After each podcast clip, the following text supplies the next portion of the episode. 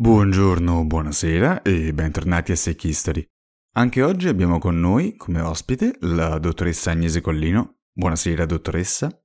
Buonasera a tutti. La dottoressa Collino è biologa e divulgatrice presso la Fondazione Veronesi ed è autrice del libro La malattia da 10 centesimi, edito da Codice Edizioni,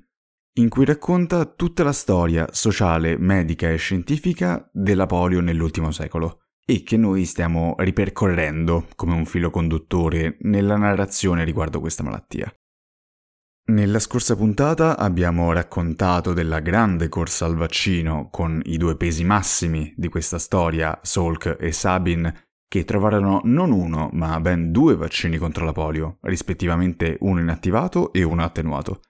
e abbia permesso notevoli risultati e gioie, ma abbia anche incontrato gravi intoppi e momenti drammatici, come l'incidente Cutter.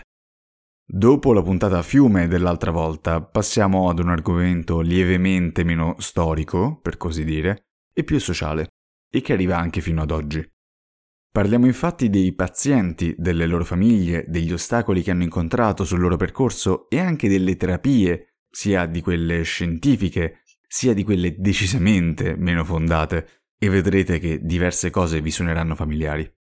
Allora, dottoressa, abbiamo visto come la polio abbia battuto in ritirata di fronte alla diffusione dei due vaccini, riuscendo a renderla una malattia del passato nella maggior parte del mondo, risparmiando a milioni di bambini il rischio della paralisi e della disabilità. Ma com'è andata invece ai sopravvissuti, spesso rimasti con danni permanenti a causa della malattia? Quali sono state le conseguenze, sia a livello medico che sociale? Eh, di conseguenze ce ne sono state parecchie ovviamente perché parliamo di un'epoca in cui non era ancora così scontato ricevere una riabilitazione. Sicuramente non era scontato riceverla dal punto di vista psicologico perché ci vollero molti anni prima che nascesse diciamo, questa sensibilità e poi anche il patrimonio di conoscenze utili per aiutare da un punto di vista psicologico chi era rimasto traumatizzato da un'esperienza del genere, ma neanche una riabilitazione di tipo fisico, perché di fatto la disciplina medica della riabilitazione nacque negli Stati Uniti nel 1947. Questo non significa che non esistessero già delle pratiche di aiuto da un punto di vista ortopedico o comunque di ginnastica, se vogliamo, per chi appunto aveva bisogno di riacquisire mobilità eh, dopo un trauma fisico. Il problema è che non era considerato un corpus, una disciplina medica veniva chiamato in maniera un po' dispregiativa come ginnastica medica, come dire facciamo fare un po' di movimento a questi che appunto hanno avuto una mutilazione piuttosto che un danno appunto ad un arto, insomma al movimento. Ovviamente questa situazione cambia nel momento storico in cui ci troviamo da un lato con un enorme afflusso di persone che tornavano dalla seconda guerra mondiale con tutta una serie di disabilità legate appunto a mutilazioni, a danni ricevuti sul fronte e c'era un motivo fortemente etico nel voler puntare a dare eh, le possibilità a queste persone di recuperare il più possibile eh, la loro mobilità, la loro autonomia, posto che avevano donato il loro corpo alla patria di fatto. E nello stesso momento un grande afflusso di eh, bambini, ragazzini giovanissimi che portavano su di loro danni talvolta permanenti legati appunto alla poliomielite, perché gli anni sono più o meno gli stessi, parliamo di anni 40-50. Quindi anche qui il motivo etico era molto forte nel voler provare a restituire a questi bambini le possibilità di crescere, di integrarsi perfettamente nella società e nel tessuto anche produttivo, economico del loro paese. Quindi ovviamente tutto questo fece sì che le persone come loro che avevano un danno a livello di movimento, di capacità, di possibilità, non fossero più considerate come qualcuno da parcheggiare e da sostenere economicamente tutta la vita senza veramente dargli una chance di poter loro stessi fare delle cose, recuperare delle potenzialità e poter anche sentirsi realizzati nella loro vita. Questa cosa cambia proprio in virtù del fatto che si trattava di soggetti che avevano il diritto e eh, diciamo anche il diritto di farsi sentire, di pretendere appunto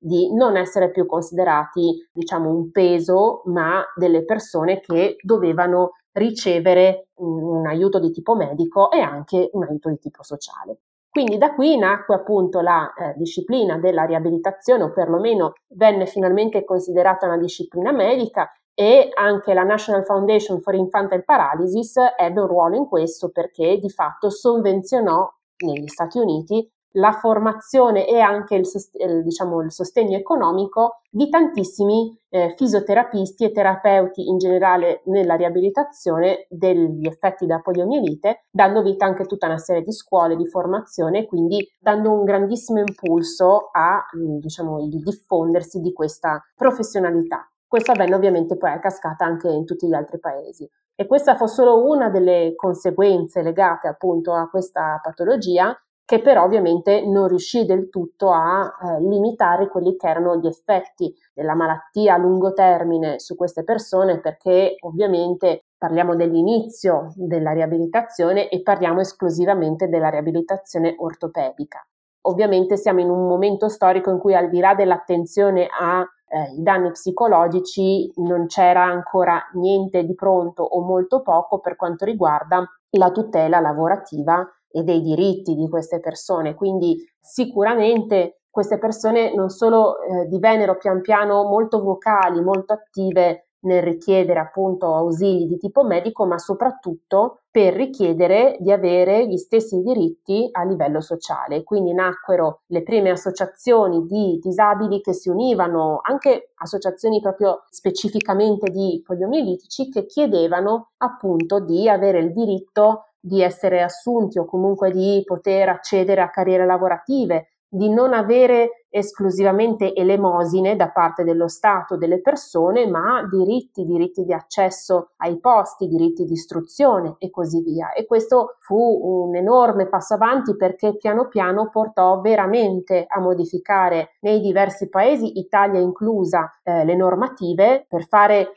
un esempio proprio banale che magari tutti noi abbiamo sotto gli occhi, la 104, la famosa legge che eh, dà l'opportunità a chi ha in famiglia una persona magari disabile o con delle difficoltà di poterla eh, aiutare, ma anche alle persone stesse con disabilità o con difficoltà di poter accedere a tutta una serie di possibilità Ecco, questa è nata proprio in virtù di alcune movimentazioni e di alcune lotte proprio di disabili e di associazioni di questo tipo che fortemente hanno chiesto un, un aggiornamento della normativa. Quindi eh, vedete che come, come sempre chi riesce a modificare le norme e magari a portarle ad essere più avanzate, più aperte, più alla portata realmente del cittadino sono di fatto i gruppi stessi di interesse, molto spesso i gruppi di pazienti che hanno un ruolo fondamentale in queste situazioni. Effettivamente anche qua, come nella puntata scorsa, possiamo dire che c'è stato bisogno di un lato negativo per permettere alla società di evolversi e diventare più inclusiva.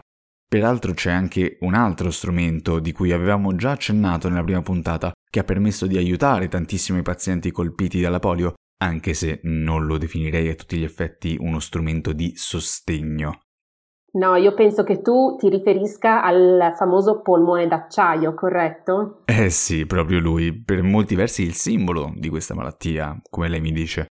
Sì, in effetti sì, è stato proprio molto simbolico e assolutamente associato alla polio come nient'altro, per quanto fosse, diciamo, uno degli strumenti meno utilizzati, perché ovviamente per fortuna le persone che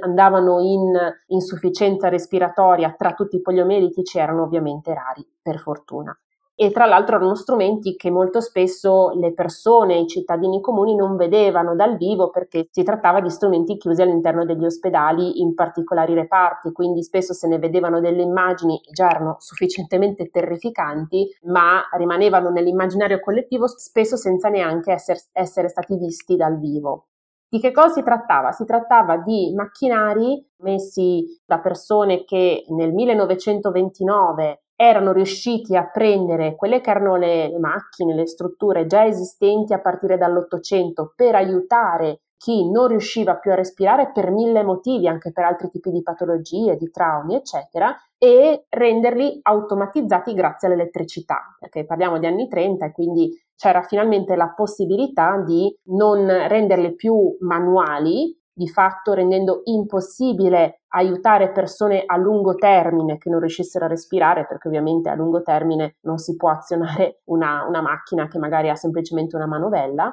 ma rendere possibile quindi l'assistenza a lungo termine di chi non riesce a respirare, in particolare i pazienti poliomielitici. Si trattava nel concreto di una struttura chiusa, più tipicamente un tubo di metallo, nel quale il soggetto che non riusciva a respirare veniva inserito disteso per tutto il corpo tramite la testa, che era l'unica cosa che sporgeva al di fuori di questa macchina, e questa macchina era collegata ad una pompa che creava un gioco di pressioni positive e negative all'interno di questo cilindro. E questo cosa faceva? Eh, questo faceva sì che l'aria entrasse passivamente all'interno dei polmoni della persona dentro il polmone d'acciaio, un po' come quando noi abbiamo una siringa e tiriamo uno stantuffo. Eh, lo stantuffo eh, tirato crea una pressione negativa all'interno della siringa e questo fa sì che l'acqua o l'aria che vogliamo prelevare entrino passivamente all'interno della siringa. questo era quello che succedeva ai polmoni della persona, del, del paziente, dentro il polmone d'acciaio.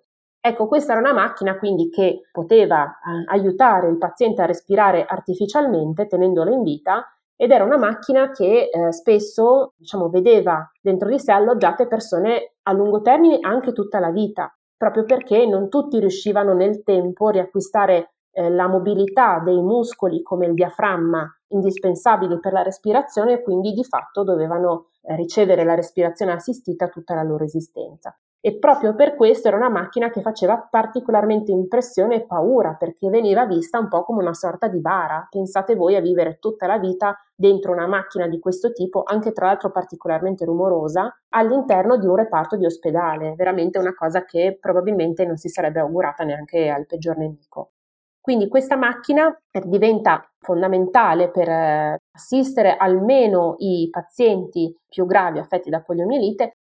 Ovviamente questi, queste macchine, i polmoni d'acciaio, nel tempo vennero evolute e si arrivò così ai cosiddetti polmoni a corazza, cioè macchine più piccole che andavano semplicemente a cingere il torace facendo la stessa cosa del polmone vero e proprio, quindi pompando, creando questo gioco di pressioni. Queste macchine eh, consentivano se non altro ai pazienti di poter essere messi su una sedia a rotella ed essere portati al di fuori dell'ospedale, quindi poter uscire anche alcune volte viaggiare, sempre ovviamente purtroppo con la necessità di avere corrente elettrica ovviamente e eh, il, tenendo presente che si trattava di macchine meno efficienti del polmone vero e proprio, quindi a volte questi pazienti poi dovevano tornare ed essere alloggiati comunque nel, nel polmone più grande. E questo rimase un po' lo standard eh, di eh, gestione di pazienti poliomielitici eh, se non altro sicuramente fino agli anni 50 e 60 e per alcuni anche più a lungo, perché eh, ci furono persone che appunto tutta la loro vita dovettero ricorrere a questi strumenti e eh, anche la stessa Rosanna Benzi, figura eh, molto amata, molto ricordata in Italia, magari ne parleremo in un'altra puntata, dovette vivere tutta la sua esistenza nel polmone d'acciaio fino agli anni 90, quindi pensate, fino a tempi anche relativamente recenti. Quindi anche qua abbiamo visto che le misure e i sostegni si sono evoluti, provando a semplificare nei limiti del possibile la vita dei pazienti. E mi sento di dire che è senz'altro meglio un polmone a corazza che il vecchio polmone d'acciaio, anche se è una magra consolazione, mi rendo conto, per i malati. Allora, abbiamo visto le cure, le terapie e l'evoluzione a livello sociale per i malati. Ma, come per ogni cosa riguardante la polio, c'è sempre un lato negativo. Ormai direi che ci abbiamo fatto il callo. Allora come oggi diverse persone, alcune magari anche in buona fede, ma questo me lo saprà dire meglio lei, hanno approfittato della vulnerabilità dei malati di polio o delle loro famiglie, alla ricerca disperata di una cura o di un modo di migliorare la loro condizione, semplicemente. Possiamo dire che la polio è una delle prime malattie per cui compaiono le cosiddette pseudocure, in un tempo in cui, peraltro, le cure, almeno per altre malattie, di solito, c'erano e miglioravano a vista d'occhio. Sì, sicuramente. Ovviamente quando c'è una malattia così grave, che tra l'altro per un lungo periodo non è stato possibile prevenire e che dava esiti anche letali, se non appunto danni così a lungo termine, così spaventosi, senza appunto una risorsa medicale a disposizione, è ovvio che lì si crea tutto un mercato purtroppo di ciarlatani o di persone che offrono soluzioni di altro tipo e che ovviamente magari non funzionano, ma a cui tante persone disperate si appellano per provare in qualche modo a salvare il proprio caro. E tra queste diciamo, soluzioni è stato interessantissimo tra l'altro leggerne facendo tutta una ricerca che ho fatto negli archivi del Corriere della Sera perché ogni tanto appunto apparivano notizie di questo tipo o annunci di questo tipo di maghi curatori, santoni vari ed eventuali, notizie di persone che si erano immerse nella fontana sacra e avevano recuperato l'utilizzo appunto degli arti e cose di questo tipo. Un famoso mago napoletano, se non ricordo, che proprio metteva annunci per curare espressamente la poliomielite, non si sa bene come. Nel libro, tra l'altro, cito anche un rimedio che io non conoscevo minimamente, pur essendo io biologa e eh, divulgatrice, che ho scoperto proprio appunto scavando negli archivi dei quotidiani, la cosiddetta asueroterapia o asueroterapia, una sorta di eh, rimedio che era stato messo a punto, se non ricordo male, in Svizzera. Parliamo degli anni 20-30, quindi veramente molto tempo fa e che, diciamo, pretendeva di curare diverse patologie, tra cui anche la poliomielite, attraverso un ferro da calza di fatto caldo inserito attraverso il naso a cauterizzare la parte diciamo superiore del naso da un lato e dall'altro. Quindi immaginiamoci intanto il dolore eh, di una pratica di questo tipo, ovviamente senza anestesia locale né niente, fatta anche su bambini piccoli eh, e lascio solo immaginare ovviamente l'inutilità se non il danno, perché ovviamente si andava a danneggiare magari i, i nervi o comunque la mucosa del naso e poi ovviamente anche la fila di persone che invece erano fuori per eh, aspettare di farsi somministrare un trattamento simile a pagamento, ovviamente, nella disperazione più totale dell'assenza di altri tipi di risorse mediche. Quindi veramente, insomma, possiamo immaginare la disperazione di queste persone, ma soprattutto possiamo non stupirci se ancora oggi per altri tipi di malattie troviamo appunto persone senza scrupoli che ci offrono cose che magari oggi non ci sembrano neanche così strane, ma magari che in futuro potremo tor- trovare del tutto assurde grazie magari a nuove conoscenze e così via e che però non dobbiamo, ricor- non dobbiamo dimenticare che vengono somministrate proprio in virtù della disperazione di queste persone a cui la medicina non è riuscita ancora a dare una risposta. Quindi insomma la storia si ripete ed è tristissimo, drammatico leggerne le tracce in queste situazioni. Sì, effettivamente quando ho letto il suo libro il pensiero che mi è venuto, per quanto banale mi rendo conto, è stato che il lato umano della scienza medica non cambia mai o quasi. Assolutamente. Detto ciò, abbiamo quindi visto come le pseudocure avessero davvero poco di scientifico, almeno agli occhi attuali, anche se è sempre facile giudicare col senno di poi, mentre forse il lucro alla base di queste terapie traspare un po' di più. Ma invece, sono mai esistite delle vere cure per la polio? Sì, sicuramente ci sono stati anche tentativi scientificamente più solidi, mettiamola così, nel cercare una cura per la poliomielite. E eh, purtroppo però anche qui un po' mancavano le conoscenze adeguate, un po' non si trovò nessuna strategia utile, un po' mh, le cure verso i virus sono e rimangono un grosso problema anche oggi, l'abbiamo visto con il Covid, dove una cura vera e propria, efficace nella maggioranza dei casi, eh, efficace magari anche qualora non venga somministrata subito, tra l'altro non l'abbiamo trovata o comunque non, non, c'è una cura che sia così tanto efficace come per esempio per le infezioni batteriche. Questo perché i virus ovviamente sono nemici difficili, sono nemici che mutano molto facilmente, quindi rendono complicato trovare un farmaco che rimanga efficace nel tempo e questo è vero purtroppo anche per il virus della poliomielite che è un virus a RNA, proprio come il Covid, quindi un virus particolarmente difficile da attaccare. Un tentativo di terapia si è avvicinato di più a un'efficacia ed è eh, stato un tentativo di sieroterapia che vi farà suonare un campanello perché ovviamente è stata una strategia che si è tentata anche per il Covid appunto. E quindi il prelevare un siero da un soggetto, che sia un animale o che sia un paziente, che sia già guarito dalla malattia dalla poliomielite e somministrare questo siero a un paziente appunto che era appena stato contagiato. E eh, questa strategia però eh, non funzionò particolarmente per la poliomielite per diversi motivi. Innanzitutto, purtroppo gli animali che all'epoca potevano essere infettati con la poliomielite erano tutti animali di piccola taglia, quindi a differenza di sieroterapia che già all'epoca veniva utilizzata ad esempio per la profilassi contro il tetano, contro la difterite, eccetera, che vedeva il prelievo di siero da cavalli, mucche e così via,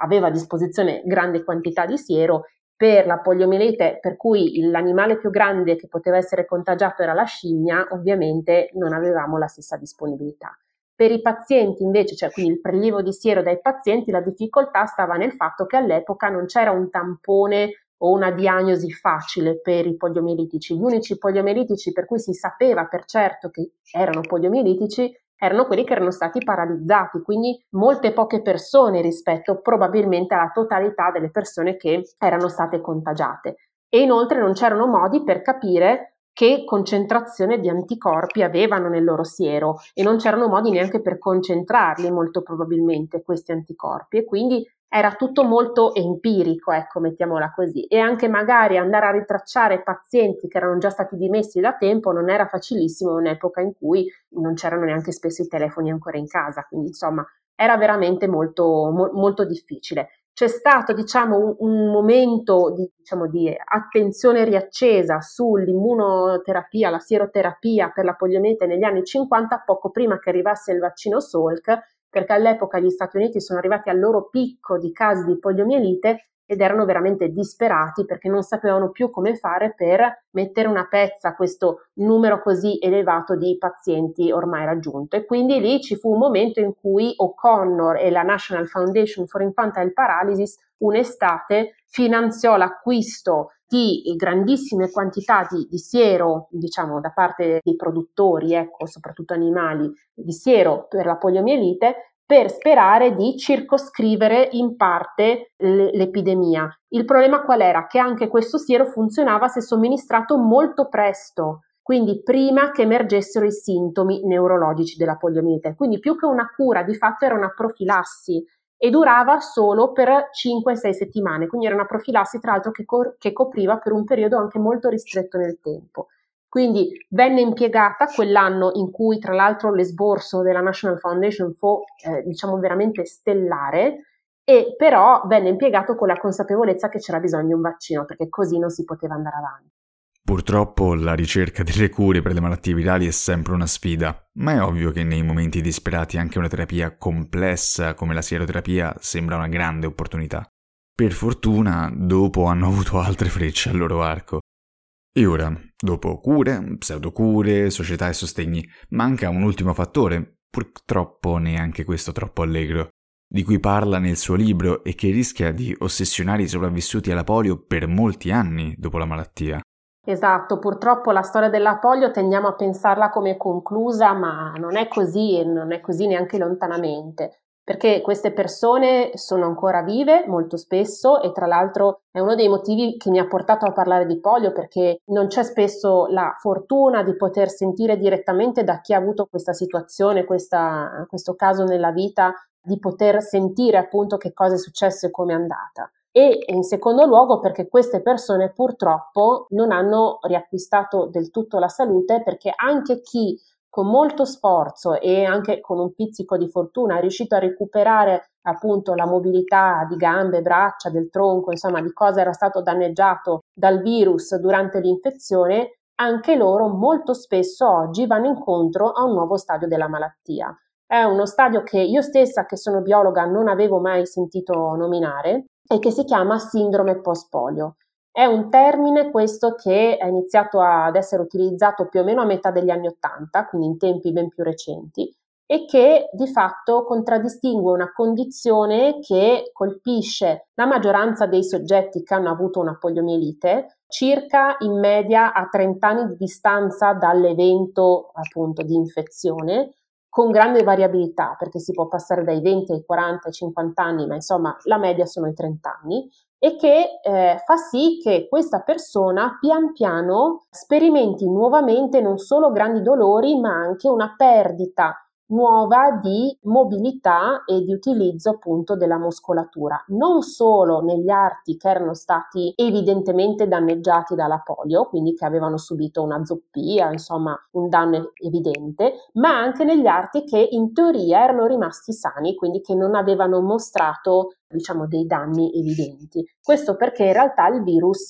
colpiva tutto il corpo, quindi per quanto danneggiasse magari solo un arto, di fatto l'infezione era a tutto il corpo e quindi anche gli arti sani potevano portare le conseguenze a lungo termine di questa infezione e eh, le conseguenze a lungo, lungo, termine non sappiamo esattamente quali siano perché purtroppo c'è poca ricerca in quest'ambito proprio perché la polio sembra una malattia del passato siamo sicuri oggi dalle evidenze che abbiamo che non si tratta del fatto che il virus sia rimasto nel corpo, quindi non è una riemersione del virus, è molto probabilmente un fenomeno legato a un'infiammazione cronica eh, dei nervi, dei motoneuroni eh, delle persone che sono state colpite e che nel tempo quindi fanno sì che le unità motorie nei muscoli di queste persone vadano in insufficienza fondamentalmente non sappiamo però ancora bene neanche come fronteggiare questo fenomeno, eh, anche perché anche solo a livello di meccanismo ne sappiamo ancora poco. Quindi ci sono delle sperimentazioni in corso, molto poche purtroppo, che cercano ad esempio di porre un limite a, a questi danni ulteriori tramite somministrazione di immunoglobuline, come vedevamo prima, insomma, sempre la strategia immunitaria, quella che viene messa in, in pratica,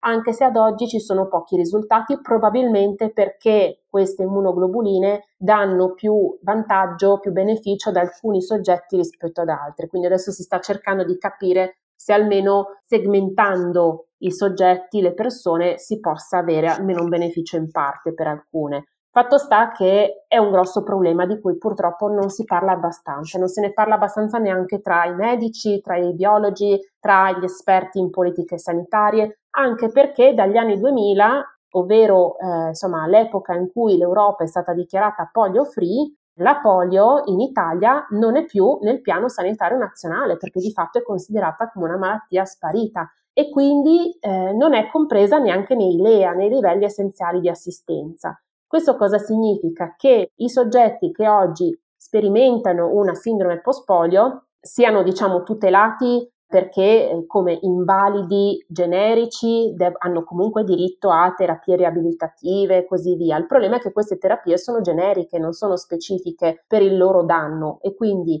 in parte non ci sono più medici e centri specializzati ad hoc per loro perché la polio è sparita, quindi i medici non vedono neanche più questo tipo di lesioni, non le sanno riconoscere, non sanno gestirle. Ma poi anche le terapie, gli aiuti che vengono offerti a loro come, tra virgolette, invalidi generici non vanno bene per loro, perché ad esempio loro dovrebbero fare molta idroterapia, quella che anche il buon eh, Roosevelt faceva e però questa non viene offerta loro perché non è prevista. Quindi magari loro stessi da soli devono pagarsi la piscina riscaldata con la fatica di trovare una struttura che per esempio sia agibile per loro anche per chi è in sedia a rotelle, possa calare una sedia a rotelle in acqua, insomma capite bene tutta una serie di difficoltà e anche di frustrazioni di persone che eh, erano diciamo abituate al, alla loro epoca a sentir parlare molto più spesso di poliomielite e che oggi di fatto so- si sentono veramente dimenticate e si sentono tra l'altro ancora più